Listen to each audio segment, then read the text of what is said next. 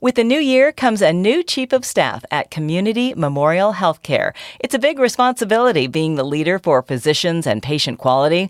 So today we'll meet Dr. Chris Johnson, also the director of the emergency department at Community Memorial Hospital in Ventura, and as of January 1st, the new chief of staff. We'll discuss what his position involves, the importance of primary care and post-COVID health management, and more.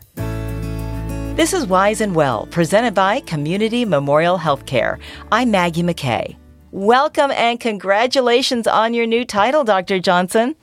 Thank you, Maggie, and thank you for having me on today. Absolutely. Just to start, can you tell us about yourself and your new role at Community Memorial Health? So, I started working at Community Memorial 21 years ago, directly out of my residency at LA County USC. And I've enjoyed taking care of patients in the community here for the past two decades and looking forward to my new role as Chief of Staff.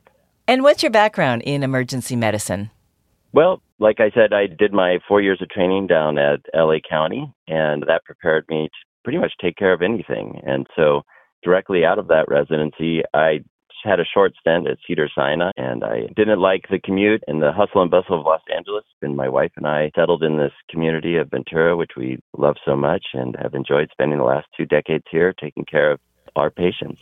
Ventura is gorgeous. I used to work there too. It's beautiful. I can see why you would like to get away from the traffic. What does a chief of staff do day to day? Take us through your day. And what's your role in managing physicians and patient care?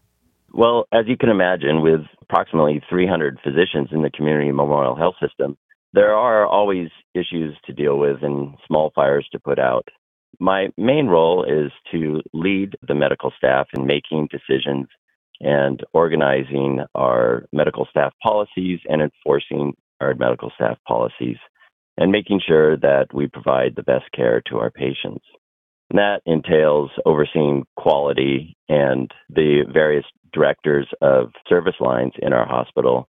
And I'm pretty much sort of the liaison between our medical staff and administration. And so I interact daily with the administrative leaders in our hospital and with the medical staff at large, including the physicians in the community.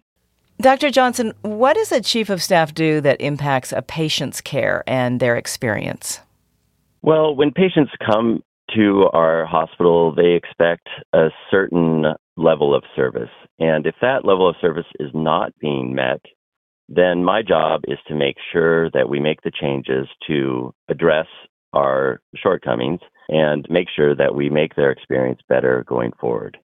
And so, an example of that would be, let's say, for instance, in the emergency room where I'm most familiar with, if our wait times are too long or if the waiting room is too chaotic, then I could go down to the department, walk through it, and see how we can make changes and bring the leaders together to address ways in which to make the experience better. And what are your biggest concerns with the state of healthcare today? One of my biggest concerns is that post COVID, there's a huge backlog of patients not being able to get in to see their physicians and procedures that have been postponed and delayed, and patients are really finding it difficult to get in to see their primary care physicians. So, to no fault of their own, they are utilizing urgent cares and emergency rooms for their primary care needs. And although we're able to provide great care in these facilities, it's not the same as seeing your primary care physician. So these systems are getting overwhelmed, and the patients aren't getting the care that they need. And we currently have a shortage of primary care physicians throughout the nation. And therefore, things like screening exams are being delayed. And my fear is that we're going to see complications of chronic diseases going forward for years now because of this backlog. So, in your new role, how will you and the physicians you work with and the other leaders at Community Memorial tackle these concerns to help patients access and receive quality care? It's a great question and a very complicated one, but there are some concrete examples of things that we can do. For instance, the outpatient surgery center and our inpatient surgery center, we're currently very backed up with procedures that were delayed during COVID. And with the cooperation of our anesthesiologists and our surgeons, we will be able to increase our abilities to move through those cases more quickly. In addition to that, we have a robust residency program where we're training young and very talented new physicians.